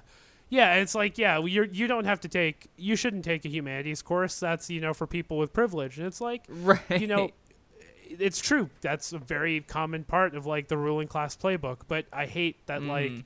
A lot of STEM, you know STEM, very STEM. leftists I consider you know very smart and who I like talking to have adopted that same language um, and like manipulate it to to serve this idea of like a class first politics that they'll never achieve because they don't know how to communicate with human beings like or like articulate to human beings that they themselves like it's not just the class. Class could be greater. It's you yourself could be greater right Yeah. like it's that you yourself could take this pamphlet. It dilutes Marx into something effective. Like you know what I mean, like that's what what labor organizers have done since time immemorial. Is is you know take Marx and put it into like a five page you know pamphlet and then tell you to read Right. more. And nine Yeah, times out the of ten, Carl people will read more. Right? Yeah, exactly. The Carlade, yeah. He punches through. He punches through the factory wall. You know? That's right, oh, baby. Yeah. Yeah, I mean, there's there's Um, an intellectual chauvinism amongst so many so many people, but it, it, it's just it's it's tiresome, and it's tiresome the idea that people can't move past their own sort of you know it, the idea is that people are too simple to buy any of these things. Yes. you know that that's all it is. It's, it's it's it's just looking down on people. It's the same it's the same version of you know the twitter discourse of today was somebody i think matt yglesias who should be in a gulag somewhere tweeted something about With the polls. right yeah With the polls. yeah they all should be in a gulag The Poles are already in a gulag. It's called Poland. damn damn son um that was so savage uh but you know and it's just like you know you see these things often about like well blue parts of america s- split off from red parts and it's like well where do where are all the poor and black folks in america like you know Yeah. and it's it's just this constant Well- class chauvinism. it it also extends to this idea that like uh, class emancipation must mean like class collectively whereas like that's not how human beings are primed to function. Like you could tell someone you deserve health care and like build a great campaign around that like bernie did right? But like if we're looking at like a truly not social democratic but like a truly revolutionary project you need to tell people how great they themselves can be right? Everyone wants to be a fucking hero to their community to their family to their loved ones to the to the world right? It's like identifying like we could have a literal society of, of people like that right? Um and it's like this you mentioned like the intellectual chauvinism and i think that's a big part of it is this idea that like you know training organizers on the shop floor and, and like telling them yeah you know you can say you're an organizer and be proud of that is like putting individualism first when it's like i think we also have to understand people are inherently individualistic as as much as they are collective right? And those two things don't have to be oppositional or be in tension with each other. Those two things can be um, complementary right? Have you seen the movie for um, two days one night? I have not. highly recommend highly recommend that movie. It's about a woman who's who's about to get pay uh, laid off from her job after having a mental health breakdown. And her boss uh, says that her coworkers can it's a great fable. Like her boss says that her coworkers if they they vote on whether or not she keeps her job. And if if she loses her job her salary gets divided up amongst the rest of them. Right? And so she has two days and one night to go to all of her to her nine coworkers and say, "Please don't vote to fire me." Right? And she's seeing their their private lives and what they what that money means to them and what she means to them as well and how she tries to change that. It's a fantastic movie, but like it it articulates what I'm saying much more eloquently. You know what I mean? Hey, it Um, wouldn't be a podcast if there weren't uh, other options that would handle it better. Absolutely. no, that's gorgeous. So, Abdul, you pu- were published in Jacobin this last week talking about sneakers. Why don't you And give us not a for the first time, right? Not to article? brag, but Uh, no, I'm actually working on my third piece for them right now. boom, boom, boom. That's right. That's right. Uh, Respect. Yeah, it's it's funny. Like I never thought that my my career in journalism would would be sports, but uh, apparently that's what I'm most qualified to talk about after watching the Toronto Raptors for years and years. um, best team in basketball, by the way. Yeah. I, You I'm knew sure one both day. of you are Lakers fans, um, and I will I will forgive you. I'll forgive you your trespasses. Don't worry, I'm just not a Um, sports fan. Uh, every this yeah, is, Michael's by way, worse somehow. He doesn't even watch sports. No, hang on, hang on, hang on. Just to be clear, I grew up on sports. My dad, I grew up in North Carolina, went to hundreds of NCAA Tar Heels, games. baby. Yeah, Uh, we're we, both we both attended the University of whatever, whatever. Uh, we both have some tar on our heels. Um, I I have seen the Ice Caps play long before the Carolina Hurricanes were ever a thing. Uh, I have been to dozens, if not hundreds, of both Durham Bulls and Carolina Mudcats games. Like I, I have my sports bona fides, which is why I can say, uh, yeah, Um, very briefly, I'm going to give you a very brief tangent. I was a salt very briefly at a hotel in Toronto. A salt is someone who gets hired by a union Mm-hmm. with a fake resume to get hired at a pl- workplace and unionize it from the inside. Very legal gray area. Fucking cannot tell you. cool is what that I is. Badass. I I quit very quickly. I quit after like a month and change because it was so stressful. Yeah. Um, but like yeah, you turn in your your hotel paycheck for a union paycheck, and like you have to check in. There's timelines you have to meet. But like Shit. yeah, I was very briefly. Uh, I was a salt at a hotel in Toronto, um, and I learned that every leftist or labor involved leftist, which every leftist basically, um, should should either smoke or be a, sp- a fan of one major team sport or both Yep. Mm. because there's no better way to make inroads with your coworkers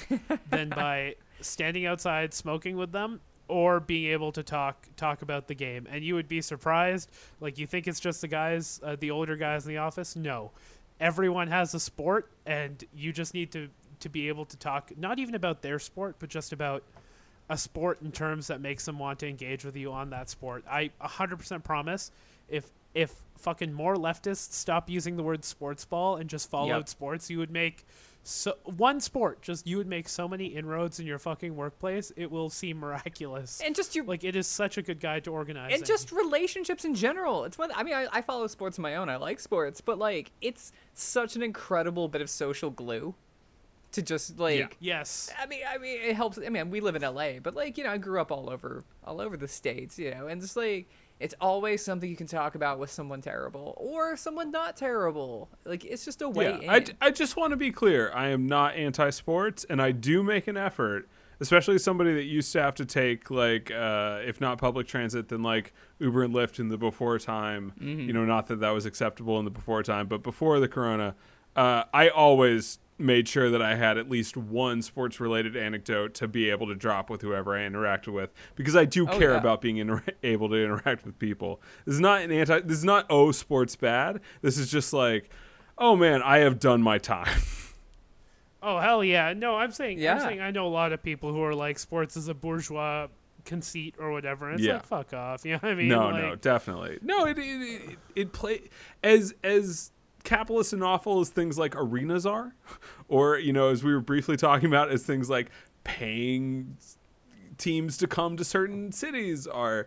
Like sports, incredibly unifying.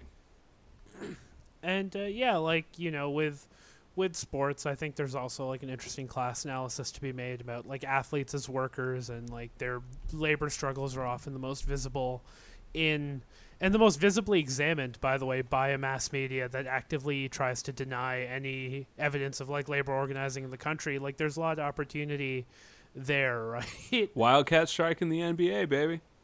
Yeah, that was that was the article that actually blew me up. That was the reason Jacobin reached out to me. Um, was my my piece on the Wildcats. Um, and it's like, yeah, like I wrote this piece, I guess, to stop this tangent because I know you're already going long. I wrote this piece on like um, on like sneakers in Jacobin. Basically, I'm a huge sneakerhead. You know, 300, not 300, like in total, maybe bought, sold, traded that many, but like yeah, like you know, hundred and something odd pairs. Um, most of them super rare, and uh, definitely my partner knows exactly how much they cost. Um, uh, but like, yeah, like um, and basically how like the sneaker market and like the sneaker resale market, which you know, these are released in limited quantities, and people buy them with bots that they've paid thousands of dollars for to resell them for thousands of dollars above retail, right? um, basically is like a, an idea of like where capitalism is going um, because like in the future there will be two choices and there it will be the hustle economy or the gig economy um, and what both of these are are completely designed to have workers exploit each other rather than very specifically a boss at the top obviously exploiting the people at the bottom. Like it's abstracted through this idea of lateral exploitation. Like sneakers are a great example of this right? Where it's like you know people who who find cultural value in or you know find value in wearing pure sneakers sneakers and feeling good. No shame in that right? Agreed. But trying to find some joy in this hellscape by buying a nice pair of sneakers that they think will make them feel whole, as I do every time I spend too much money on a pair. Um, and it never quite fills the void, but it does. Same so thing with briefly. albums, man. Let me Yeah. just tell you. Uh, it it very briefly it does, and it feels so good. Yeah, Oh, I I, mean, but like I mean, um, buying. th- I I know we're all communists basically here, but man, buying things feels good every time. Oh hell yeah! And it's like it's like one of these things where it's like you know you see these guys who are buying hundreds of pairs so that people who actually want to wear them Yep. end up paying hundreds uh, of mo- uh, dollars for that, right? Like hundreds above resale, sometimes thousands. Like I know Zach. What's let's let's actually get this out here. What's the most expensive pair you've ever bought? Ooh. So like, I have to make a confession here. Yeah. I I love sneakers. I'm big into sneakers. I am incredibly cheap. So that I I, I I've Okay. I've probably only spent two or three hundred dollars. okay. What's the most expensive sale you've made? Uh, I'll put it that way. Oh oh Ooh. oh, ca- uh, Cactus Jack ones. I, I got those re How much? I, got- Holy shit! I got those retail. Yeah, and I sold them for like twelve or thirteen hundred dollars. Oh man, I'm I've been looking at a pair uh, for 800 uh, size 14 because I'm lucky to have big Right, feet. you are Um, lucky. That and that's that's a good deal because I because I I had like nine and a half tens usually, and so yeah, I won those. Those always sell for the most. dro- I should have kept them in hindsight. You should have Oh, yeah. dead stocked them. I understand lingo because I read this article. yeah. Okay. So what's the most expensive pair of shoes you've either bought or sold? Uh, just close that. Let me just close the door to my office. but no, um, the most the most expensive pair I ever bought was uh the all white All Hallows Eve. Oh, I love um, those blazers. yeah, those are great shoes. Uh, those were yeah, those were about fourteen hundred change. Okay. Um, which, granted, uh, there is there is a caveat to that, which is uh, for my birthday this year, which was you know a terrible birthday because we were in quarantine. My partner did buy buy me the off white fives, um, nice. Uh, which I'm sure were more. Those are I great. don't feel too too bad about it. um, Yeah. No. because I I'm shameless, uh, but I should. I mean, but it's a yeah, hobby. like uh, whatever. it's one of those things where it's like it's a hobby and it's it's nice and you feel good wearing them and like I will say as a big guy, right? Like as someone who Mm. who gained weight very rapidly when he stopped playing sports, um like it's nice to actually like pay attention to what you wear and feel good about that. It's done wonders for my mental health and like it sucks that's so wrapped up in consumption. But like Sure.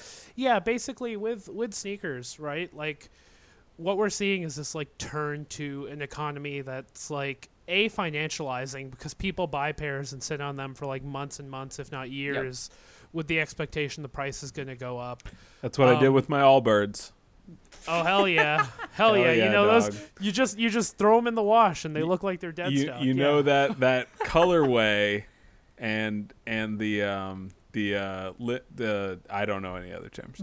But um Um, but yeah, like like it's one of those things where it's like, um, you know, a the emergence of the sneaker market mirrors the emergence of like financial capitalism in general. Yeah. Where it's like, you Yeah. know, uh, people bought and sold sneakers locally, uh, or you know, even just traded them and stuff like that.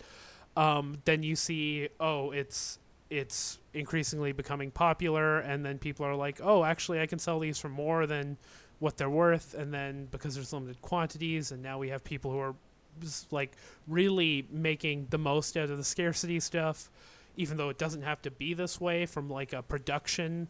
Because you know Nike Yeah. buys sell builds these for like five bucks. No one's going to deny that. There's exploitation there, right? But like, it doesn't have to be this way at any point in the supply chain. But the financialization of it is the most interesting thing to me because it's like, oh, this is basically now an accessible stock market for people who are like BMW rich but not uh, Lambo rich, Right. Right? Right. Like that's that and and they can use that. And then people think they can also do that and they go broke doing it but like it's still a hustle economy and you need to be like merciless and have no morals to do it and then you end up going broke. It's like you know and you see these emerge with like drop shipping. You see these emerge with like sneakers. Mhm. um and it's yeah to me it's like really interesting because i do think in the future it's it's not just going to be sneakers and we're already seeing that point with like price gouging a during major disasters and like pandemics, but soon we're going to be price gouging everything because people are going to buy up things in like these high in like high scarcity mindset and of course like brand value like we're already functioning in a world of financial ephemera where brand value has replaced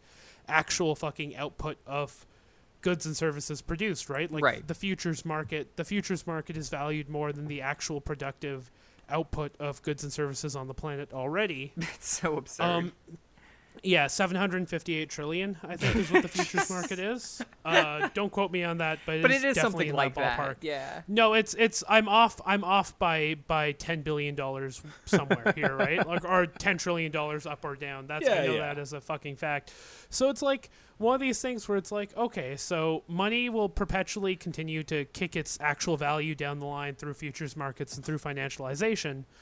Um, and it will also leverage things like scarcity to keep that value up while people turn to exploiting each other for uh, not just luxury goods anymore, but like general goods and services. Or if you're not good enough to do that, you can work for Uber and make five bucks an hour, right? Yeah. like it's gonna be, Yeah. it's gonna be that's gonna be the majority of like working class labor in 20 years and I, I firmly believe that and like you know my piece is basically it doesn't have to be this way uh, but Mhm. sneakers are are a luxury portend of where we are going to go right Yeah. No, today today it's sneakers, tomorrow it's potable water. absolutely Yeah, which right? is And now tradable, water. right?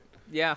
yeah i mean it's been tradable for a, for a bit it's now just tradable as a as a Right. as a specific good rather than abstracted through a company or through uh, land like land rights from like stolen Yeah, from indigenous point. people right? Like it's Absolutely. it's one of those things yeah it's like what's that attached to? What's the value that's attached to? Nothing. Like you know we you could invest tons of money into a desalinization company that is finding a more efficient way to desalinate water or something like that but in the same way that we're not investing in green energy right? Like capitalism's entire construct will be to milk it till the resource is gone.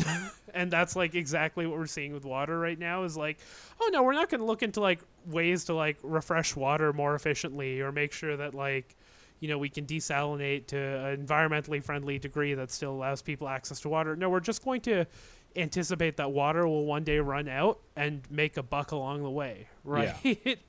Which is horrific. It's uh, and like that's that's yeah and you know when we're in that world um oh, you know we'll be we'll be using bots to buy up flats of water bottles and sell them on the secondary market right Whew. I um I'm uh I'm very excited for some Nike branded water. Let's uh give me give me some of okay that. give me those space hippies though i don't God care if they're it. not actually no, space uh, hippies are so fucking good yeah At the risk of uh, doxing myself, I work not too far from the uh, block of Fairfax that houses many of the like you know streetwear brands, and I I've grown used to uh, seeing the lines outside of those stores. You know, nights or sometimes multiple nights in advance of a drop. And reading your article was sort of tragic because I, I had seen all of this human effort and I just felt like, oh, like, you know, these people that are doing something that doesn't necessarily make sense to me, but I thought maybe they were ahead of a curve, that they were understanding something, but actually they're already a little behind the curve compared to the bots, compared to the way that this this process of resale and hypervaluation is already somehow past human labor that is willing to spend 36 hours, you know, sitting in the cold outside of a store. Like I sat in negative 20 degree weather outside an IKEA to buy a clock that was designed by Virgil Abloh. And I know I was I know I was fucking losing the moment I got there because I saw all these people like hype beasts who and again like it's no wonder that most hype beasts come from immigrant communities because there's lots of Filipino people who brought their whole family to stand Right. outside with them because they knew they could resell this $25 clock for 200 bucks, right? Wow. And it's like, and and that's exactly what you're speaking to, Michael, because it's like, again, like the the most interesting part of this is the bots, is Mhm. actually the the Mm. bots, because it's like, oh, we don't actually have people on a stock floor on a on the stock market floor like trading shit anymore, right? It's all automated to such a high degree by like Bloomberg terminals, which cost. you know, a literal kidney. Um, and like, oh, the the bot market is exactly like that. And of course, the bots are a limited supply because yeah. the uh, bots because drop the way the shoes do. yeah, and you pay thousands of dollars yeah. uh, and r- on a bot, and then it's like, oh, the companies are doing nominal raffles to like make sure everyone who eh, to make it more equal. And it's like, okay, we'll just design a fucking raffle bot and sell it to people for five thousand dollars, uh, you know, and shit like that. And it's like, oh no, like like we are seeing the the transition from. Uh, you know, s- brokers on the floor, or in this case, standing outside a fucking um, a store at, at you know 5 a.m., which you know still happens, but not to the same degree, obviously, to the complete automation of this system, right? Like even Yeah. the way that PlayStation 5s and Xbox Ones have dropped is is staggering because it's it's now an acceleration of that because you're seeing it. Oh, and, and, and seeing people who are not sneakerheads s- understand this for the first time, right? Like they're seeing, why can't I buy a PS5? Bots? Like what the fuck is this? And it's like, buddy, buddy, like this is Use This my is entire yeah, life. my, yeah, and it's like, but it's like, oh, you're also understanding this, but you know what? A bunch of those people who are pissed off now, when the Xbox, when the PS5, uh, PS6 drops, they're going to be the ones with the bots, right? They're going to be like, oh, I'm going to be able to cash Right. in on this. No, in some ways, the entire world is Tickle Me Elmo now, right? Like Oh, Mm. totally. this is this has been going on for a long time, and that, and I I thought one of the best parts of your incredible piece, which everyone should read, is the artificialness of the scarcity. That this is this is entirely constructed. There's no there's no lack of shoe leather or child labor or rubber involved. This is strictly a, a matter of like, okay, well, we're only going to make X of this because we know if this exists at X, then it will exist for us at Y and for resellers at Z. Um, one of my one of my favorite thought exercises I ever did that um, one of my uh, one of my old co-hosts on my old podcast, which I will not mention by name, uh, got mad at me at was when I entertained what uh, sneaker drops would look like in like a library socialist society. Where I was like, and they were like, "Are you fucking dumb? Like, why? This is this is a sickness in your brain, right?" And I'm like, "No, but it like, you know, there's Mm. only X amount you can create, but uh, like in a in a borrowing world, right? Like none of this needs to exist because." People will, will take it and get what they want out of it, but there's no value to be had except Yeah. the value to you, right? Like even the idea of scarcity as something that makes you want something doesn't have to be wrapped up in commodification Mm-hmm. it really does not like it can be wrapped up in oh i'm gonna wear this for a wear these for a couple of, of months and like feel good and then like once i want the new shoe you can bring the shoe back so someone else Mhm. can wear it and like you know someone can you know the value of their labor and like what they productively add to society is refurbishing things like luxury goods right? Like Yeah.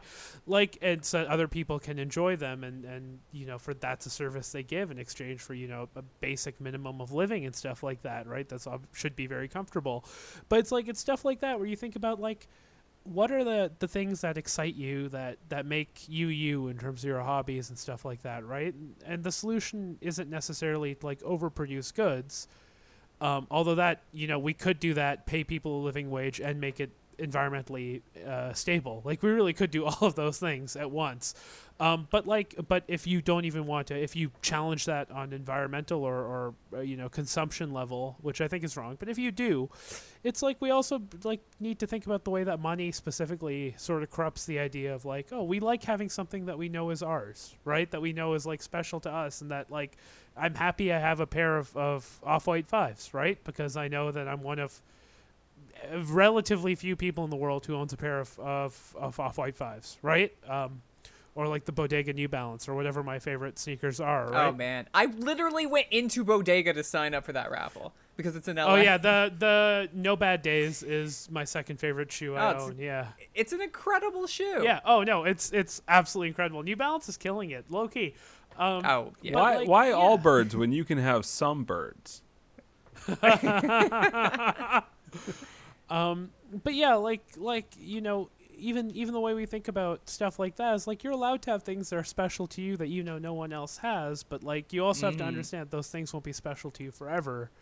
Um, and and especially if there's a profit motive attached to them, there's going to be a day where you're going to want, you know, I'm going to want the next Bodega New Balance, and this one might be a little passe, right? Like, and one day I will not have any bad days, and then therefore have no reason to wear those Bodega New Balance because I specifically wear them on days where I feel like shit. yeah, because I'm a sick person. um, yeah, I mean, it's like, oh, now it's like better days ahead. So you know, you you bring those back and you you swap them out for the other pair, right? And it's like, no, I'm still one of the few people who has these, but someone else is going to be able to, someone with bad days is going to be able to wear these uh, other sneakers that I no longer want or have a need for, right? It's like we really need to start thinking about like a transition to post to post capitalist society if there ever will be one. You know, maybe I'm pessimistic about there not being one, but like um, needs to be understood in the terms of what what people collectively and individually like about capitalism because there are things that I think we need to square with the fact that we enjoy. Uh, and that doesn't make it right, but that also makes it, it it tickles some part of us that is deeper than just like oh is it capitalism or socialism? It's something about us that like makes us sort of interested in things and, and makes us feel like you know we're we're special individual people right? And like again i go back to sneakers and like how does a luxury market like sneakers work in this world how can you even make it work right could you potentially have a sneaker lending library you know i mean or would people just borrow the sneakers and then sell them on the market and like toss out their uh, you know uh, right. you know toss out their membership or something like that. But I think these are actually like very valuable questions to have when looking at how to articulate through action. I don't like using the word praxis, but like through action, um, teaching people that a better world is possible, and it starts with like you know in your communities, and that also includes the sneaker communities, by the way, right? Like that is a community. People rely on each other. People have friendships, and like long-term relationships oh, yeah. within it. They're not just always business relationships, right? Like you and your cook group uh, for those who don't know, Cook Group is a group of people who set up on like Discord to collectively buy 5,000 pairs of sneakers they can resell, right? Maybe one day, maybe yep. one day you're part of a cook group like I am, and you look at the person next to you and say, "This is really fucked up that we're doing this. That we're creating 600 accounts, uh, 600 Gmail accounts from 600 different See, fake like, addresses. You sort of have me with this idea bot, of right? like luxury lending library, and then you start talking about cook groups, and I'm like, no, fuck all of this. This is all garbage. but like, burn it all down. Like, no, you, you, you. One day you're gonna look at the other guys in your cook group, be like, we are spending a full time job's worth of time creating fake addresses and fake Gmail accounts, or putting through PO boxes so that we can create accounts that our bot can then process payments through with like fake credit cards through like an American credit card spoofer or whatever. like this is fucked up. We shouldn't have to do this to have like one pair for us and also make rent. You know what I mean? Like yeah. And it's like, oh, what what what can we do instead? Could we just do this for ourselves and make sure we get things? But like, oh, uh, what else can we do to make money? Or how can we make this less fucked up because people hate us for what we're doing and we don't even feel good about ourselves, right? It's like no one's, no one's, uh, very few people are, are at the point of like a Bezos where they have no feelings about the exploitation and harm they cause, right? Even on a, especially when it's like people in your community or people around you or, you know, oh, you yeah. see a guy, you, you go to sell sneakers to someone, uh, you know, in a neutral spot where, you know, in person or something like that, and you, you just know that they, that they can't afford them, but they're giving you this money anyway, right? And it's like, oh mm no, do you mm-hmm. do you mm-hmm. really feel good about this? No, of course you don't. But it's like you justify it by saying this is what I need to do to make it, right? It's like how do we how right. do we deconstruct that in the communities we're in, whether they're sneakers, whether they're you know your workplace, whether it's anything. Your apartment, you know, tenants organizing is a great example of this. One hundred percent. I'm jealous. I, I, I, I remember when you sent me the article, I was like, ah, I had thought for years the one of the fascinating things about sneakers is like it's like the reinvention of commodities the commodities market. And then like you used it to unpack all of capitalism. And i was like oh you just had a better idea. Oh, no, I, so. I, appreciate that a lot. I, I really do. It's it's weird when people read what i write. I i'm still not used to it. I am incredibly grateful for this conversation. This was such a good time. Uh, wide ranging and uh, and and yes. interesting all along the path I, I, it's nice to talk to somebody who knows things. That's not usually our vibe. Uh, so no, that was fun. Uh, I know, I know nothing. I am like the second we're done this, I am going to jewel while, you know, sitting on my doo doo ass and playing yes. Cyberpunk. Like that is my my next two days goal while I research the fucking N- NHL CBA for Jacobin. like this is I- yeah. Abdul, where can people find you if they want to know more about what you write, uh, what you Oh, do, shit. what you tweet? Um, yeah, you can you can find me on Twitter at socialist. My plugs are also long because I, I unfortunately am multidisciplinary. Hell yeah, Um, go go off. Uh, you can you can find me on Twitter at socialist raptor. Uh, if you don't like sports, you should mute the word raptors before following me. Um, I just updated. Uh, I updated my website recently with all but my last published article, which I should do tomorrow. Uh, AbdulYMalik.com, A B D U L Y M A L I K.com. That's where most of my published work from this year is. Um, and uh, I do have my. I sold a screenplay uh, last year Hey. uh, which got produced by one of Canada's bigger studios, which Fuck is very yeah. nice. Um, yeah, Hell uh, I still haven't joined the union yet because I'm I'm waiting uh, to get enough work to justify joining the union, but one day it'll come. But yeah, like uh, you, that film will be in theaters or on a major streaming service probably in early to mid next year. Um, so Hell keep an eye out for that. Well, we'll have to have you back on to talk about it. it's it is very interesting because it is a very like liberal feel good movie like with those politics and writing it was a really interesting thing it's like the kind of movie i would hate watching but my dad would love Uh, like a, a, a good immigrant story you know what i mean and it's like it- Yes. it, was a very The Ka- you wrote the Kamala Harris biopic. yeah exactly i wrote Yeah. i wrote you know um from Harvard to Harris, I don't know. I can't think of an Indian city from. I can't think of an Indian city with that starts with an H. From Hyderabad to Harris, that's a. Uh, that's it. There we um, go. Uh, but yeah, or from Wasseypur to the White House. That's a better title. Fuck. Okay, yeah. Um, no, it's actually called Peace by Chocolate, and it's about Syrian refugees who opened a chocolate business in Canada. It's based on a true story. Um, and it's it's yeah, it's a fine movie, but yeah, the experience of making it was really interesting, and I'm really proud of what we did within the limitations that we had, like both politically and, and narratively. So yeah, That sounds amazing. I look forward to seeing that, and uh, you know, come having you come back on to roast your liberal politics. yeah. If I still had a movie podcast, I would be doing that on my movie podcast. Well, my name is Zachary Allard. You can find me on Twitter at Zachary underscore My name is Michael Tabor. You can find me at Michael Tabor. And if you want to follow the pod, follow the pod at uh, shitty underscore pod. If I can ask you two things before uh, next week, it's rate and review us on iTunes and dismantle capitalism from the ground up.